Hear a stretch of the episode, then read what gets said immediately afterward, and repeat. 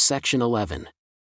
A commandment given at Fayette, New York, September 1830, through Joseph Smith Jr. to David Whitmer. Behold, I say unto you, David, that you have feared man and have not relied upon me for strength as you ought, but your mind has been on the things of earth more than on the things of me, your Maker, and the ministry whereunto you have been called. And you have not given heed unto my spirit, and to those who were set over you, but have been persuaded by those whom I have not commanded. Wherefore, you are left to inquire for yourself at my hand, and ponder upon the things which you have received.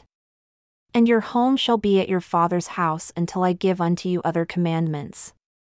And you shall attend to the ministry in the church, and before the world, and in the regions round about. Amen.